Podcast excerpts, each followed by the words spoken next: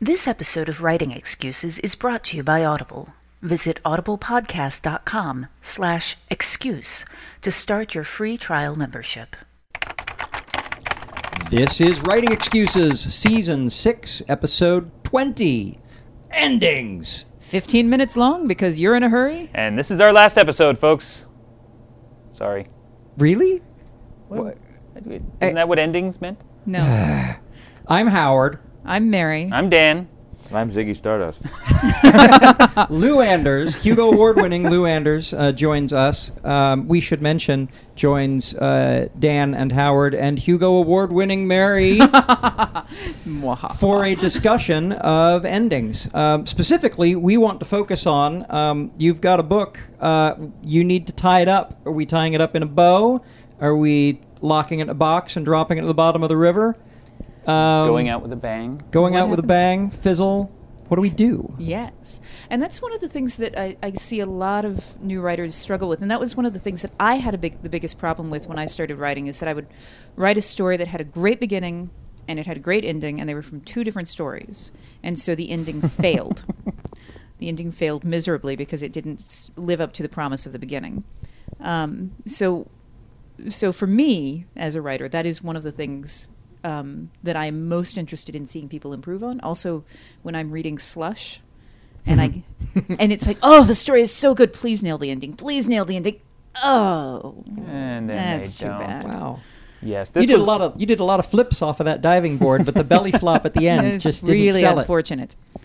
Um, and so, the two times in my life that I've really have had a um, an epiphany about ending was one with the mice quotient, which we talked about, and the other was uh, when we had talked about uh, the Hollywood formula, because I realized that I could take that idea of um, what was happening in the end of the book and try to um, have much more control about it. So, um, since we have Lou here and have recently been talking about the Hollywood formula, can you? Um, we didn't go into a lot of how that plays out in the end. Why don't we start there, and we can talk about some of the other the other ways because that is not the only way to handle an ending. well, in the Hollywood formula, the protagonist has to overcome the antagonist, has to achieve his goal, and has to reconcile his relationship with the, with the dynamic or relationship character, which is the companion character that accompanies him on Right. his journey.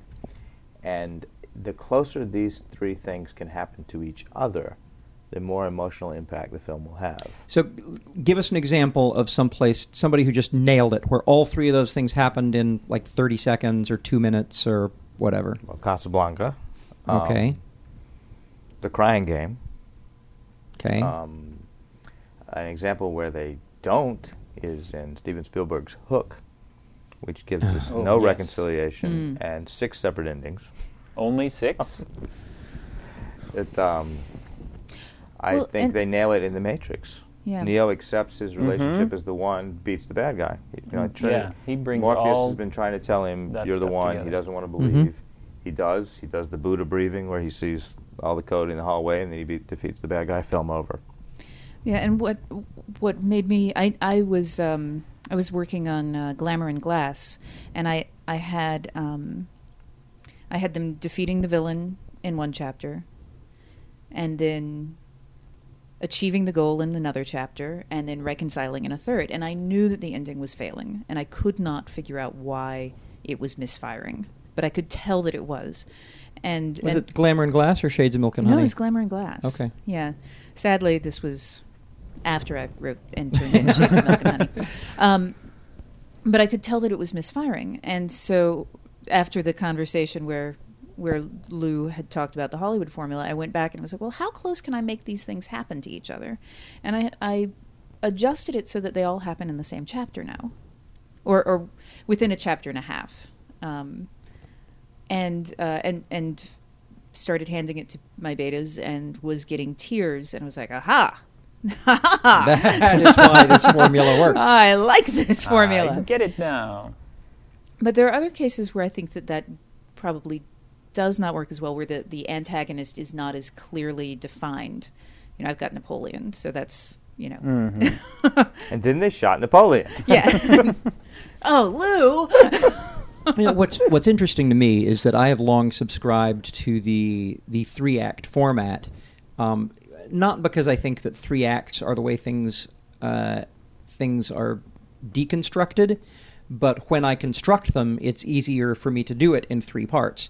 And my my methodology is incredibly sloppy. I write about two thirds of the way through the second act, and then I sit down with my writers group and I ask them, okay, what are the promises I've made to the readers? What are the things that have to be resolved? Um, what are the what are the running gags you want to see more of? Um, what is the absolute lowest point that you think uh, you think the story could come to? And I make a long list of these things, and then in the you know in the final uh, you know act and one third of the book, I write.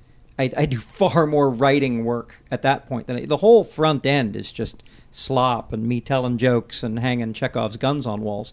Um, but once I started doing that, I think I may have, you know, instinctively started compressing some of these Hollywood formula elements. You know, the more of these things I can get to have happen at once, the better. Um, I don't know. I've only pulled it off a couple of times though. When I when I see things in, in short fiction, uh, frequently when something has gone wrong with the ending, it's the ending is actually fine. It's perfectly solid. It's the um, that they have messed up earlier in the book or in the in the Have, story. have failed to build up to it properly. Exactly. They have not laid promises for the reader. Mm-hmm. I think when it doesn't work, it's overstaying the welcome. Yeah. Um, twice in my career as an anthologist, I have axed the last paragraph in a short story. And the way it happened was, both times, my printer failed to print the last page. And I read the story and bought the story. And then when I sent my notes and the author cleaned it up and sent it back, I said, What's this final paragraph here? That I had not seen. So my printer knew better than either of us. and um, I'll give an example. There's a mystery writer named We need to give your printer your Hugo. I'm sorry. well, the Hugo wasn't for short fiction. The printer Oh, can, well, The printer can get its own. Okay. But um, but it um, it can't have mine. and, and sadly, this was an old dot matrix printer, so this was back in the day. This story. So oh, so it's dead. Yeah, so it, it has we no can't chance give it anymore. a Hugo. A red, you can get a retro Hugo. Yeah, yeah, you know. But um, but the the O'Neil De Noux sent me a story about a, a police officer in Louisiana, in New Orleans or somewhere, who um, in Florida, I think, who is um, watching a, a child that, that, that graduates from strangling pets to, to killing girls, and he knows it, but there's no way to prove it. I We'll think just Sorry, there's a monkey on a tricycle here with us. We'll just ignore that noise. Harpo, what are you doing and- here? hiding from Groucho. Um, if you, Anyway.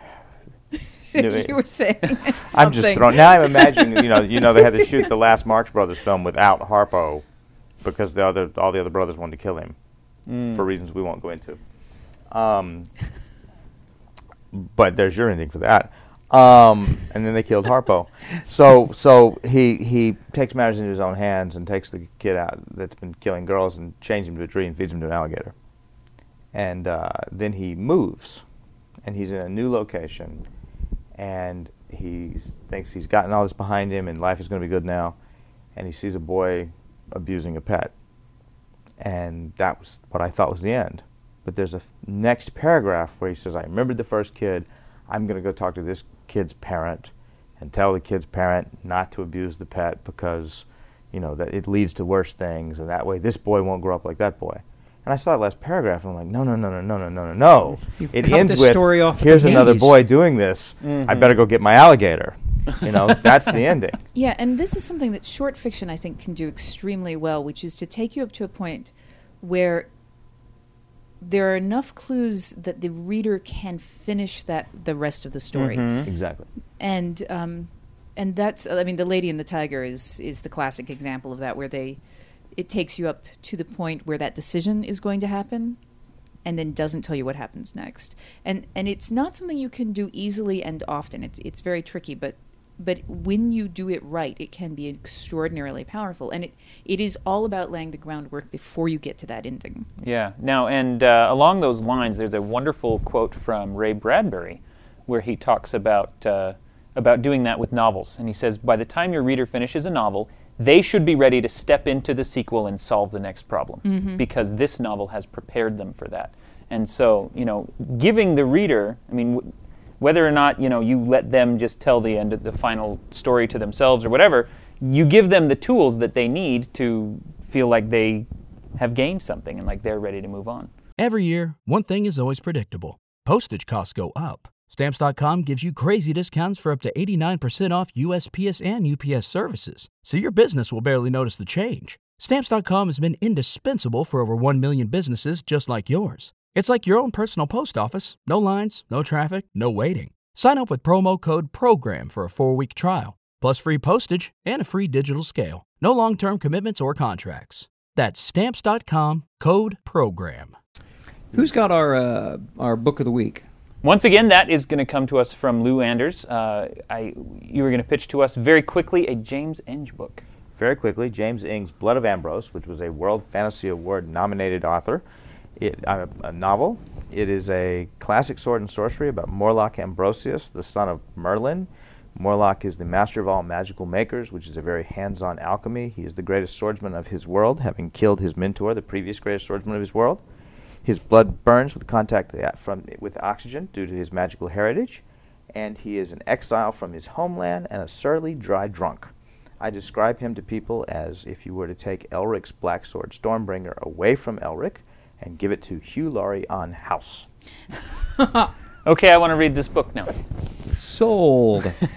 so head on out to audiblepodcast.com slash excuse, kick off a 14-day free trial membership, and download a copy of Blood of Ambrose. Blood of Ambrose by James Enge. James Enge. E N E N G E. E N G E. And uh, help support the podcast and enjoy yourself some uh, World Fantasy Award nominated fiction. Brilliant.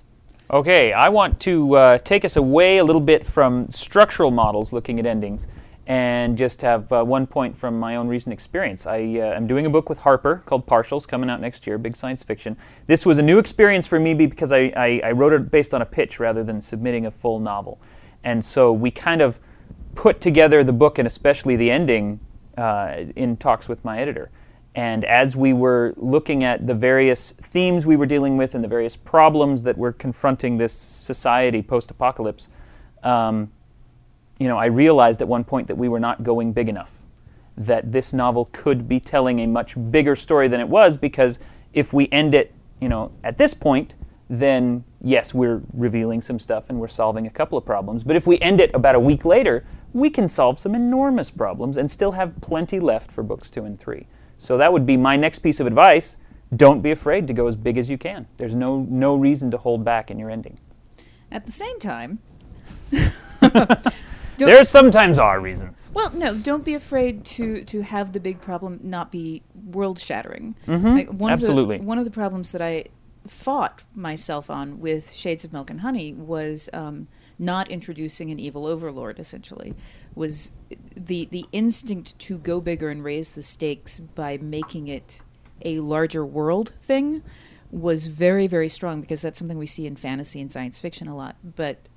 Um, just raising the stakes does not necessarily mean the fate of the world. Yes, yes, yes. Speaking rapidly, I am sick to death of Doctor Who saving the universe every single every episode. Single the entire week. universe, sometimes the entire multiverse, but never less than the whole universe. Sometimes it's just the entire Earth and everyone on it forever. Mm-hmm. Um, one of the most powerful episodes of Doctor Who ever written was Robert Holmes' The Caves of Androzani, where absolutely nothing is at stake except the lives of about 20 people, all of whom die.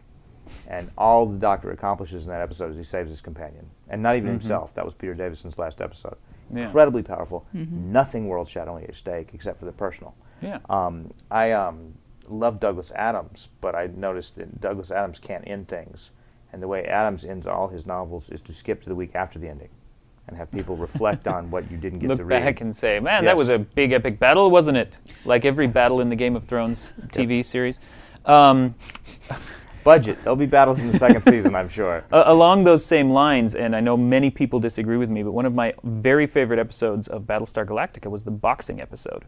They were not dealing with a huge Cylon war. They were not dealing with a massive crisis. They were just dealing with all of their personal problems mm-hmm. and working them out. And I loved it.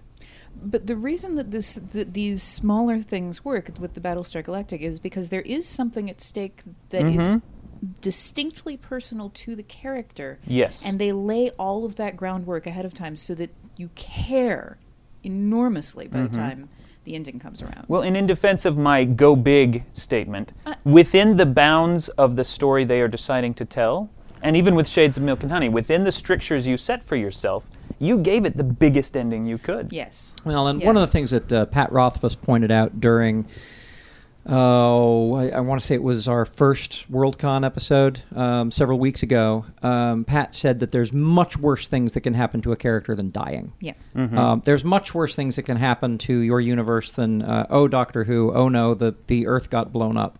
Um, you know I was the most touched in the Doctor Who episode where uh, Rory got temporally disintegrated, and then Amy forgot him. Yeah. That Oh. was far more powerful to me than any of the rest of that. And so I think the take home for our listeners is find ways to sell that big threat and find ways to sell that big rescue without resorting to, oh no, the evil person is going to nuke the earth from the moon. Mm-hmm.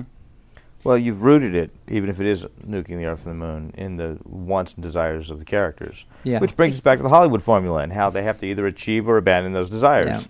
Yeah. Mm-hmm. Yep. They're And then bring the curtain down. goals. Yeah, absolutely. And and um, you have in fact reminded me, Dan, that in Shades of Milk and Honey, I I deleted, um, veered off from the Jane Austen formula because Jane Austen actually has horse chases and duels in her books, but they all Mhm. happen off stage.